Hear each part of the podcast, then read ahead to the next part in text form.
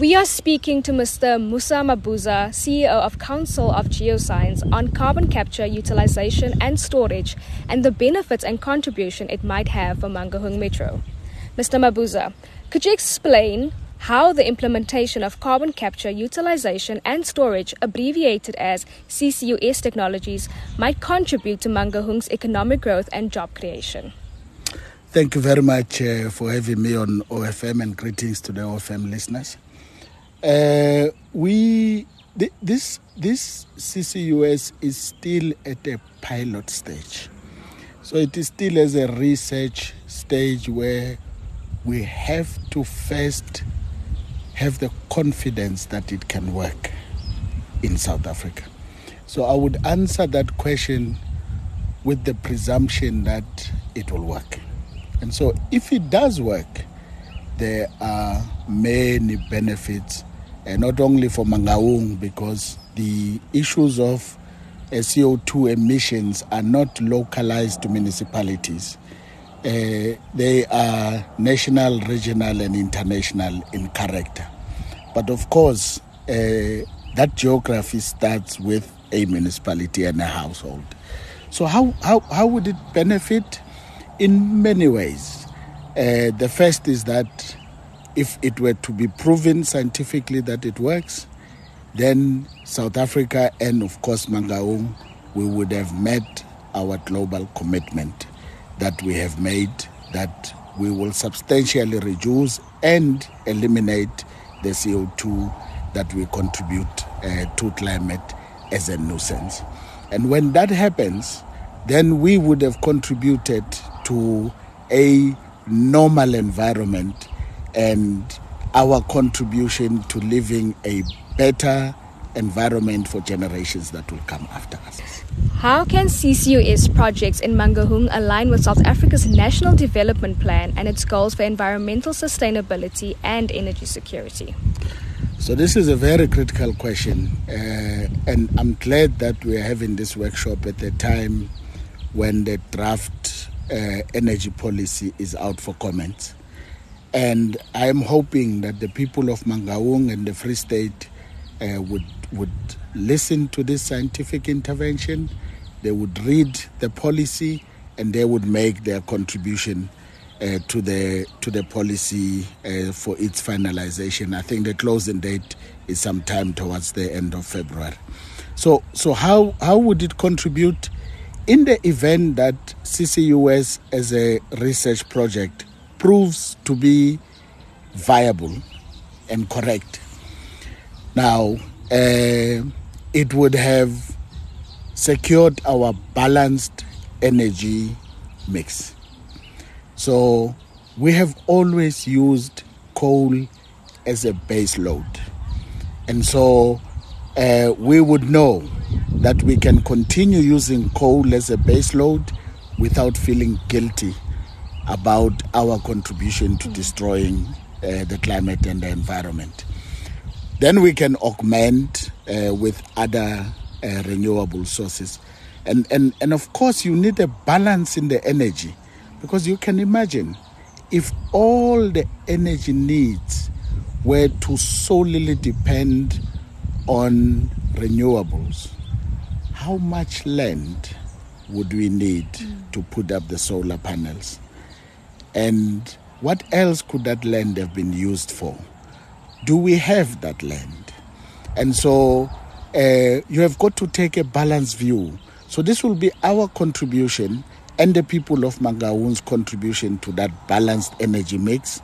And we would have had the scientific stamp of authority over it when the research is concluded.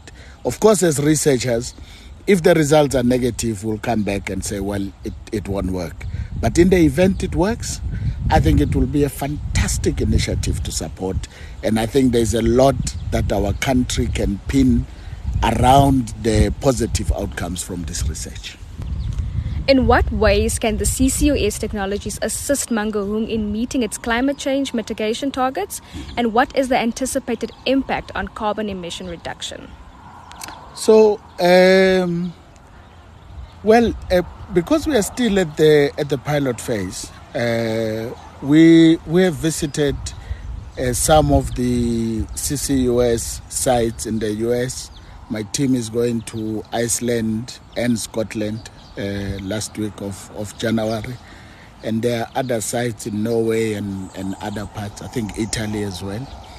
So it is not a completely new technology. We are not starting something from scratch. We are adapting it to the South African geology and environment. Uh, so, how, how would it contribute and to what extent? Um, we, if, if the carbon trees were found a technology company that manufactures carbon trees. And so uh, these carbon trees passively absorb the CO2 from the atmosphere.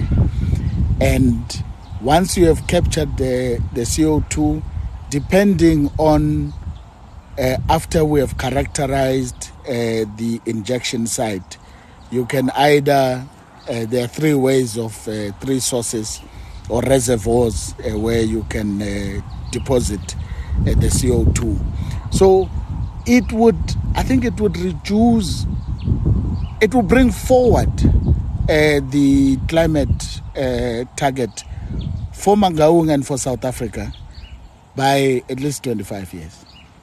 So we would have landed uh, in the commitments that we have made much sooner once we implement uh, the CCUS in the manner that we believe uh, it might prove to be the right technology for this purpose.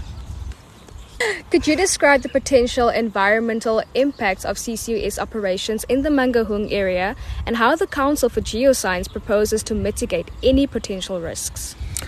So the uh, the first thing that we do is we would look at the geology, and before we do anything, we spend a lot of time to characterize the geology.